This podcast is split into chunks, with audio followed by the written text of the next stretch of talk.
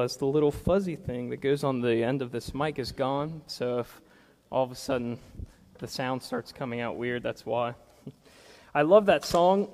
The thing about that song is it, it changes levels, so sometimes it's hard to sing. There was a, um, I can't remember the name, it was a worship leader who um, wrote an article once that said, never sing songs that go raise a certain amount of octaves, um, just because it's not not everyone can do it. But there's something about that song and the power behind it, that you're remembering what God has done all throughout history.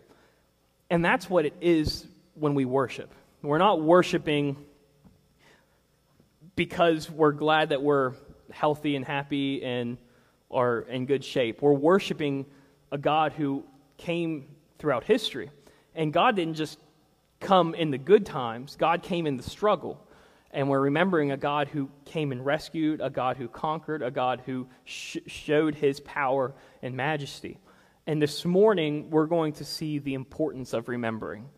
We're going to see the importance of remembering God's strength, of remembering what God has done for us as a community, and specifically remembering why we believe what we believe. Um, so I'm, I'm excited for this message.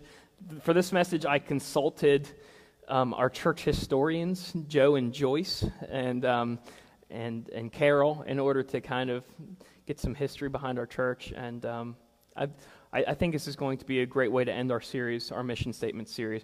Uh, before we get started on it, I'm going to open us up with a word of prayer, and then we'll begin. God, this morning we are taking specific time in our study and our um, in our awareness that you have called us to specific missions. We're taking this time to remember what you've done for us, to remember why we believe what we believe, to remember who we are as a community, to remember what you're calling us to do. And so, God, this morning, let the memories that you have placed all throughout history just wash over us. Let it become clear why we gather together on Sunday mornings. Let it become clear why we believe what we believe. Let it become clear the importance of standing with one foot in the past and one in the present as we anticipate the future. God, we love you so much. Thank you for your son who provided a future for us. It's in his name we pray. Amen. So uh, memories are, I think, one of the most powerful influences into our intellectual minds. They they really, and, and you don't even realize it, but memories dictate almost every single one of our actions. We, we go to a specific restaurant because we remember someone said it was good, or we remember going there once ourselves and it was good. We we we like a specific sports team because we remember growing up and having our family like that team. Um, For example, I don't know why you all like U K, but you all remember that you grew up liking U K, so for some reason you still do. And same thing for me, uh, I remember why I like West Virginia, because I grew up liking West Virginia. We, our memories are a, a powerful force in driving us forward in life. And and we'll see that in, in our message this morning. And, and I know that specifically through a lot of the experiences I have. And I'll give you one example this morning. I... hate mayonnaise. I really hate mayonnaise. And it's not because I don't like the taste of mayonnaise. Isabella will tell you she sneaks mayonnaise into everything she cooks. Um, and, and I tell her all the time, I don't like mayonnaise. And she's like, well, you liked it when I made that food yesterday. So, but the reason I don't like mayonnaise is because of a memory that I have about it. When I was, ah, I can't even remember the age, I'd say probably five or six, we were going on a long trip and my, my grandparents had this camper. And it's not like those decked-out R Vs where it's basically a house on wheels. It was just, it was a box, and you had a front seat, and then you had a couch in the back, and, I mean, you moved all over the road. It was bumpy. The shocks on it weren't good. It was, like, from the eighties. But we would, anytime we went on a trip, we would take this camper, and we were going on a trip somewhere. I can't remember. It might have been SeaWorld. I can't remember where we went, but I remember we were in that camper for, like, six hours straight. And and I we finally got to this point, and when we go on road trips, we don't stop to eat. We just take food with us, and then we stop somewhere and we make the food because that's how you save money.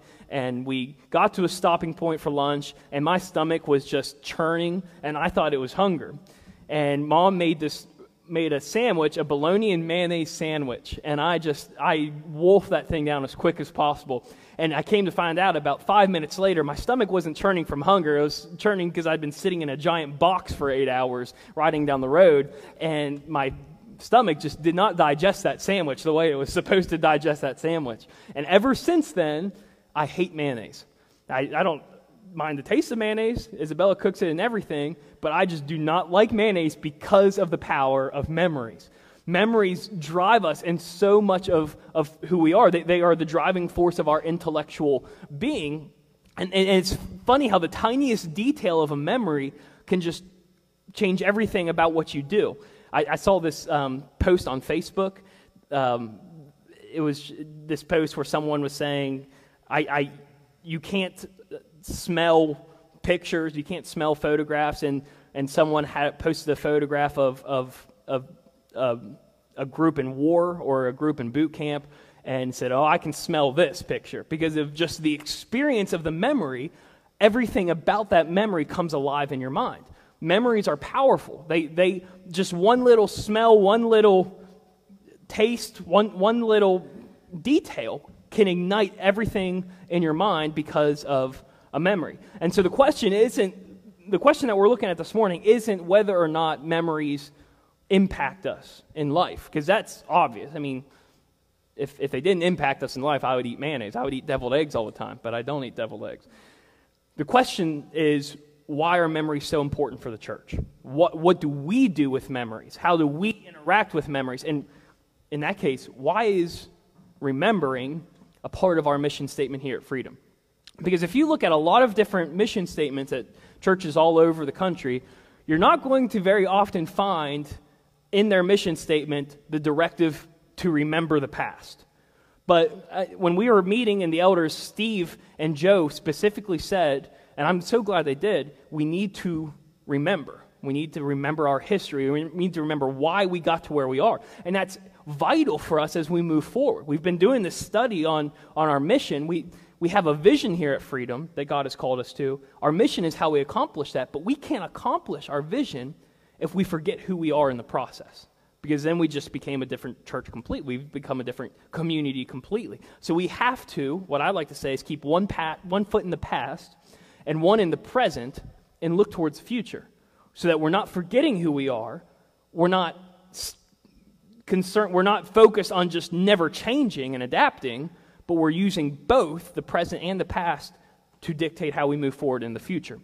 And there's, we, we've been doing in this study, we've been looking at Acts, where the early church had their kind of mission, their, their mission statement there in um, Acts chapter two, and there's not really anything in there about remembering. Um, you could, I could probably twist some words around and make it sound that way, but frankly, they're not sitting there saying in, in that mission statement, you have to remember the past.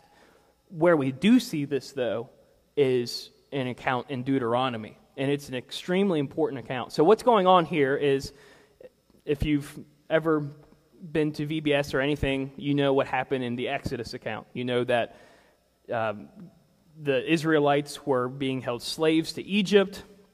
God sent Moses. And Moses, through God's power, pulled the Israelites out of Egypt. He brought down these ten plagues and showed Egypt, the Egyptians and the Israelites just how powerful God was. He pulled them out of Egypt. As they were going out of Egypt, they crossed the Red Sea. The, the sea split in half. They crossed it on dry land. He closed the sea down and, and swallowed up the Egyptians. As they are in the wilderness, God provided food where there was no food. He gave them manna. He gave them quail, because as I've said before, God didn't want us to be vegetarians. So he gave us meat in, in the wilderness, and he gave them water from rocks. He provided for them over and over and over and over again in, in this history of Israel. But what ends up happening in, in the end of the book of Exodus and in, in Numbers is you see that these people that God had done everything for just lost trust in him. They saw where they were going into the promised land, and they saw these giant people there, and they said, whew, we can't take them on. Let's go back to Egypt. And God said, okay, you all aren't going into the promised land. You're, you're not allowed in. You all will not go into the promised land. Israel will not go into the promised land until every single one of you die and your kids will have the promise instead. And that's what brings us to Deuteronomy. Because in Deuteronomy, this is basically, Deuteronomy, the, the title Deuteronomy just means second law or restatement of the first. So this is basically an address by Moses to the children of the Israelites, to the, those who are allowed to go into the promised land to say, listen, your parents can't go because they forgot what God did. Here's a rehash of what you need to remember going forward. And in Deuteronomy chapter eight, I want to read this entire section in, in verses eleven through twenty because it's really powerful. This is Moses addressing the young Israelites. He says, be careful that you don't forget the Lord your God by failing to keep his commands, ordinances, and statutes that I am giving to you today. When you eat and are full, when you build beautiful houses to live in, when your herds and flocks grow large and your silver and gold multiply, and everything else you have increases, be careful that your heart doesn't become proud and you forget that your Lord God brought you out of the land of Egypt, out of the place of slavery. He led you through the great and terrible wilderness with its poisonous snakes and scorpions, scorpions, a thirsty land where you had no water. He brought water out of flint rocks for you. He fed you in the wilderness with manna, which your fathers had not known, in order to humble and test you so that in the end he might cause you to prosper. You may say to yourself, my power and my own ability have gained this wealth for me, but remember that the Lord your God gives you the power to gain the wealth in order to confirm his covenant he swore to your fathers, as it is today. If you ever forget the Lord your God and follow other gods to serve them and bow and worship to them, I testify against you today that you will perish. Like the nations the Lord is about to destroy before you, you will perish if you do not obey the Lord your God. Okay, so there's a lot that happens in those nine verses there, in those ten verses there. You know, the first thing is we read this and we automatically assume, okay, God or Moses is just saying you need to keep the Ten Commandments, unlike your your parents, and everything will be okay. But that's not what Moses is saying at the core. He's saying, remember what God taught you, remember what God revealed to you, but most of all, remember what God has done. And if you forget what God has done, and you start thinking, well, I did this on my own, and you get comfortable in the life of luxury, if you get comfortable in thinking, ah, life's not a struggle anymore, everything's all good, I'll just go and do my own thing, you'll lose your faith. You'll forget me. You'll move past me. And you move into the things that I'm about to destroy.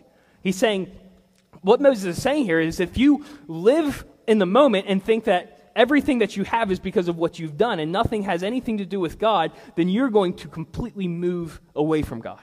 And he says, if you do that, if you move towards these other gods, if you move towards these other idols, you'll be destroyed. And sure enough, about six hundred years later, they were.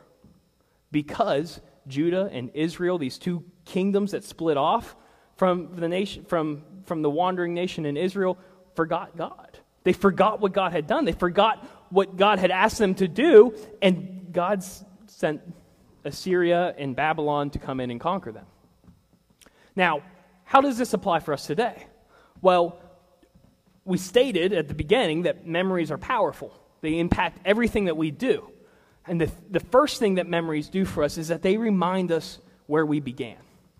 Memories remind us where we began, and without memories, we wouldn't remember why we started on this path in the first place.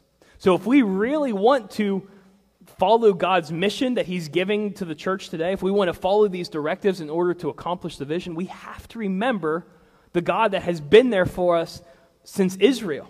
We have to remember the God that sent his son into the world to pave a way where there was no way. If we forget all that and just say, well, the church is growing because we're doing everything right, or you know, we're, we're, we're building all these nice buildings because we, we're doing everything by our own power, and we forget that everything we do is by God's power, we forget where we began, we're going to lose who we're supposed to be along the way, which is what happened consequently to Israel. So as we remember these things, as we attach ourselves to the memories, there's two specific trends of memories that we need to follow. The first is we need to remember the church, which I'm talking church with a capital C, the church that was established when Jesus went into heaven and Peter and Paul and the other apostles and disciples established it, we need to remember the history of the church, and we need to remember the history of our community, of Freedom Christian Church. Those are the two trends. Those are the two simplifications of what we need to remember as we move forward. And the first one, you know, memories are basically just the D N A of who we are. And, and the D N A of the church as a whole, the, the best way to encapsulate the, the reason why we remember it, um, I'm going to read from Paul, Paul's second letter to the Thessalonians. And he's writing here talking about work. He's talking about being responsible for what you do, for being responsible for your actions, for why you work hard and diligently. And, and, and he, he's talking about this to the Thessalonians who were really kind of getting lazy, who were not really going all out with observing the things that Paul had taught them. And he says in Second Thessalonians chapter three, verses six through nine, he says, "Now we command you, brothers and sisters, in the name of our Lord Jesus Christ, to keep away from every brother or sister who is idle and does not live according to the tradition received from us.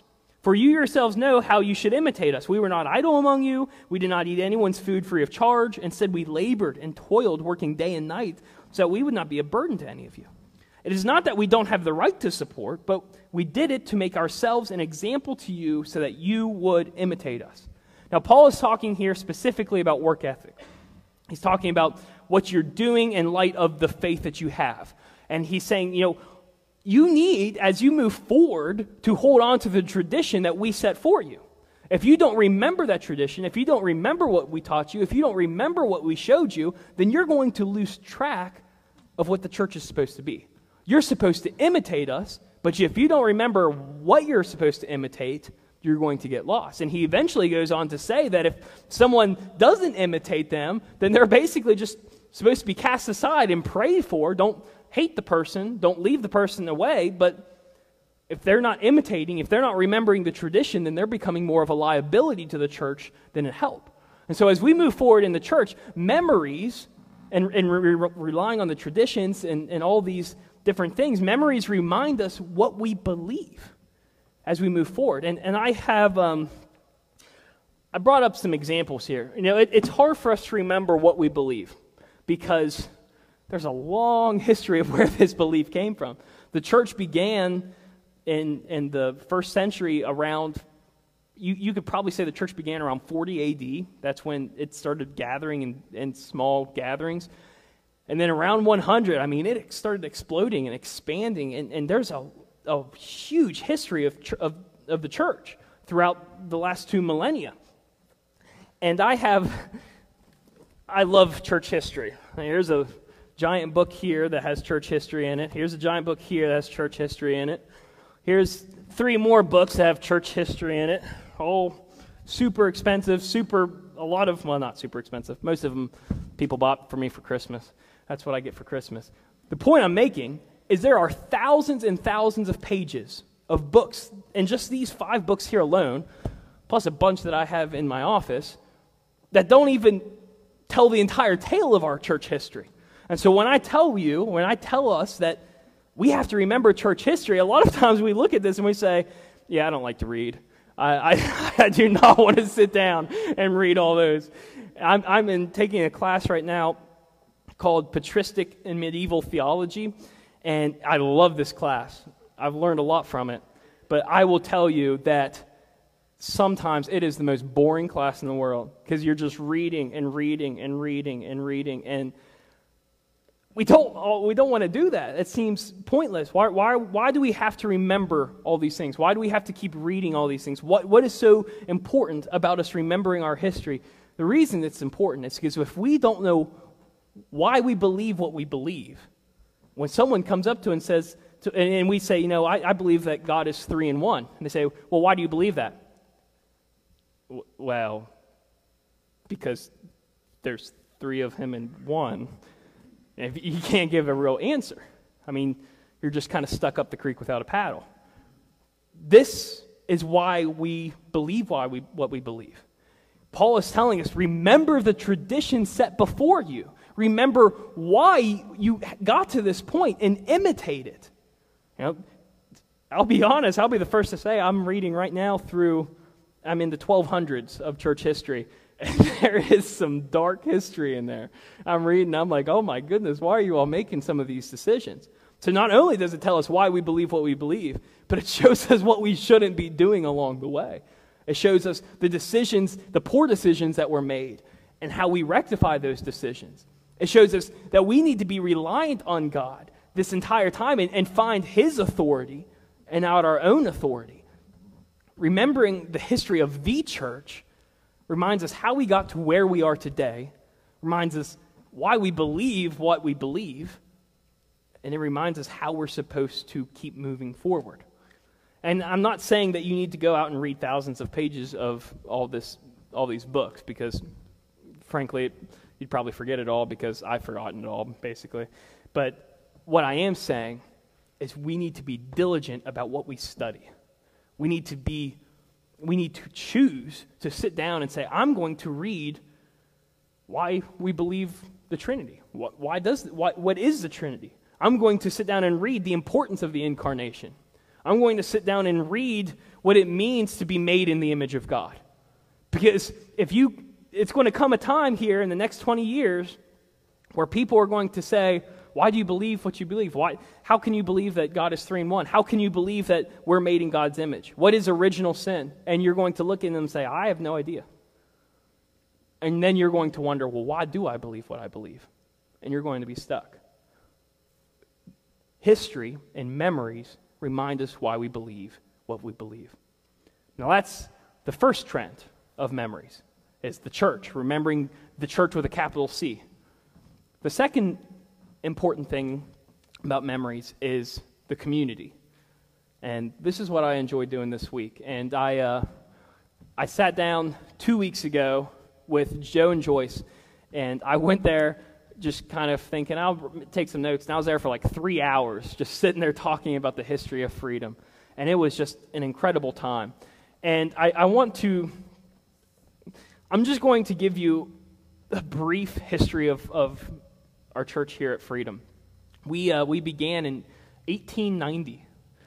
It's hard to believe that over one hundred years ago, Freedom Christian Church began to meet.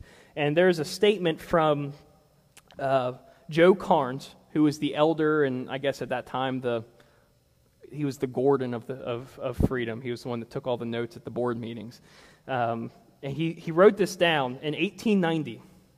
The Church of Christ, worshiping at Freedom in Russell County, Kentucky, we who have our names enrolled in this book have entered into a covenant with each other and do agree to meet at said house as often as we conveniently can and keep house for the Lord, and in a congregational capacity shall be known as the Church of Christ, and as individual members shall be known as Christians. In the name of our Lord Christ, Jesus Christ, amen. Now here's the thing. They didn't have a building. They didn't have anyone trained in Bible or theology. They didn't have anyone trained in being a pastor. They didn't have any money.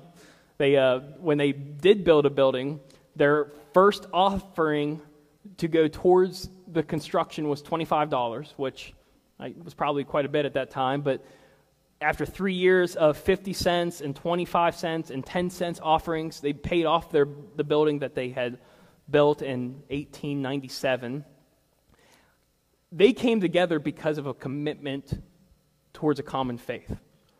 And we see all throughout the history of Freedom Christian Church, the same level of commitment. And in the twenties and or in the, in the thirties, during the Depression, people weren't coming. And um, there was this lady who, by the name of Lenny Holt and Elsie Ballinger, who weren't very happy with the doors being shut and with the windows being broken off on the church building.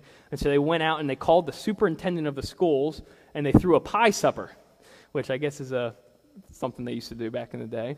Um, but they threw a pie supper where people came and bought pies, and that's how they raised money to open up the church again. And in the forties, people started coming back. Sunday school was opened back up. The church began to grow again, and And it was that resiliency of, of the community here at Freedom and that commitment to Christ that kept it going.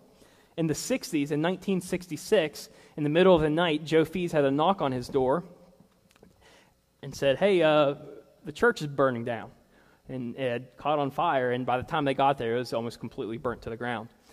And that very same night, a bunch of people from church came together and sat inside Joe and Joyce's house, and they said, we're going to rebuild. And so they rebuilt, and the church that we have out there now is the church that they rebuilt, and it or that, that building is the building they rebuilt.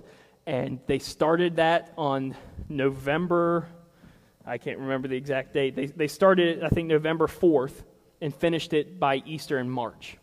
And they paid it off in two years. They did it almost entirely in-house because they were committed to this common cause. And that very next Sunday, they actually came together and they met under an oak tree because they didn't want to give up meeting together.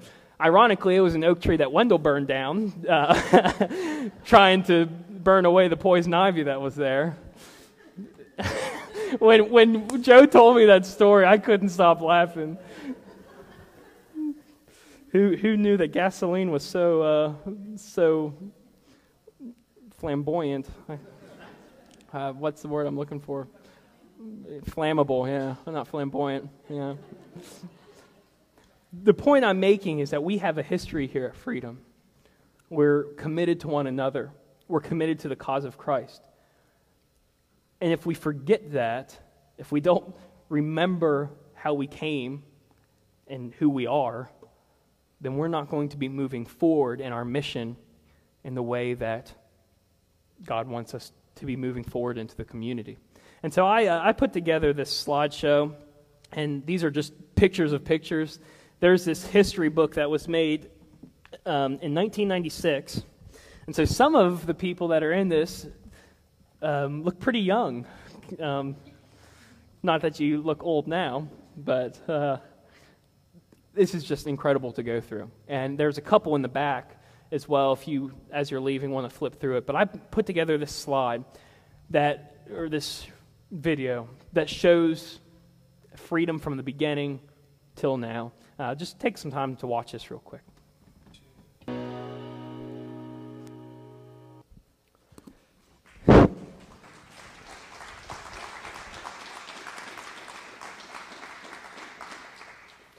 Now, there might have been some people that I missed in those, but I was trying to incorporate as many as I could.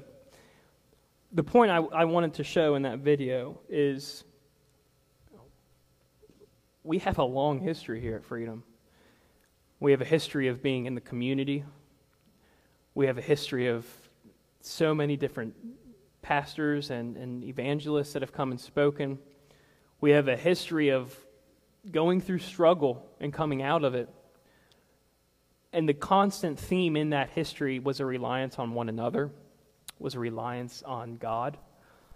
And what we're doing here at Freedom now is we're moving forward with a vision that we believe that God has placed on our hearts to be a welcoming family to those around us as we imitate Him. And we say, this is the mission.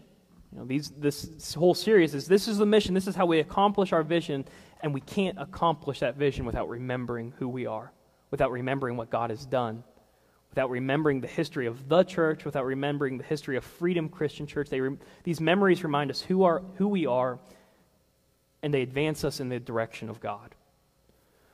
I, uh, I want to conclude with, with this passage from Isaiah. Isaiah is, is writing to Israel and Judah. He's, this is a prophetic message that's coming directly from the voice of God. And this is God speaking to Israel and Judah. He says in Isaiah forty-six, verse five, "Who will you compare me or make me equal to? Who will you measure me with so that we should be like each other? Those who pour out their bags of gold and weigh out silver on scales, they hire a goldsmith and he makes it into a god. They kneel and bow to it. They lift it to their shoulder and bear it along. They set it in its place, and there it stands. It does not budge from its place. They cry out to it, but it doesn't answer. It saves no one from his trouble. Remember this and be brave. Take it to heart, you transgressors. Remember what happened long ago. For I am God, and there is no other. I am God, and no one is like me. I declare the end from the beginning and from long ago what is not yet done, saying, my plan will take place, and I will do all my will." As we move forward in the direction of God, we do so from the memories of what He has done. Memories place us firmly with one foot in the past, one foot in the present, as we advance towards where God is directing us to go. And so I hope that what we were able to look at this morning encourages you to dig into our the history of the church. Why do we believe what we believe? Dig into the history of freedom. Who are we? What have we done? What are the struggles that we have overcome? Where have we relied on God? What are we doing into the future as we place ourselves in the past and advance into the future that He desires out of us? And the truth is, sometimes memories will cause us to plant ourselves in the past and never move forward. But what God is telling us is remember what I've done. Remember who I am. Remember who you are. Adapt to the present, but don't forget the past, because I'm using you in the future. That's why memories and remembering is a part of our mission here at Freedom. And I hope that this trip down memory lane was something that, you know, helped you remember who we are at Freedom. I hope it encourages you to remember to study why we believe what we believe, but it encourages you to go out and be missional to the world, to the community around us, in order to accomplish the vision that God's given us. Let's close this time in a word of prayer. Father God, thank you for the reminder of who you are. Thank you for showing us that you have never forsaken us. I thank you for reminding us the importance of knowing what we believe, the importance of the importance of placing ourselves in your hands, in your care. God, move us forward as we advance your kingdom, as we advance your vision. Move us forward as we move in your direction while rem- remembering all that you have done in our lives. God, place it on our hearts to do your will, to be your church here at Freedom, in the same way that in eighteen ninety they were your church here at Freedom as well. God, thank you for the love that you hold for us. Help us to extend that love to the world. It's in your Son's name we pray.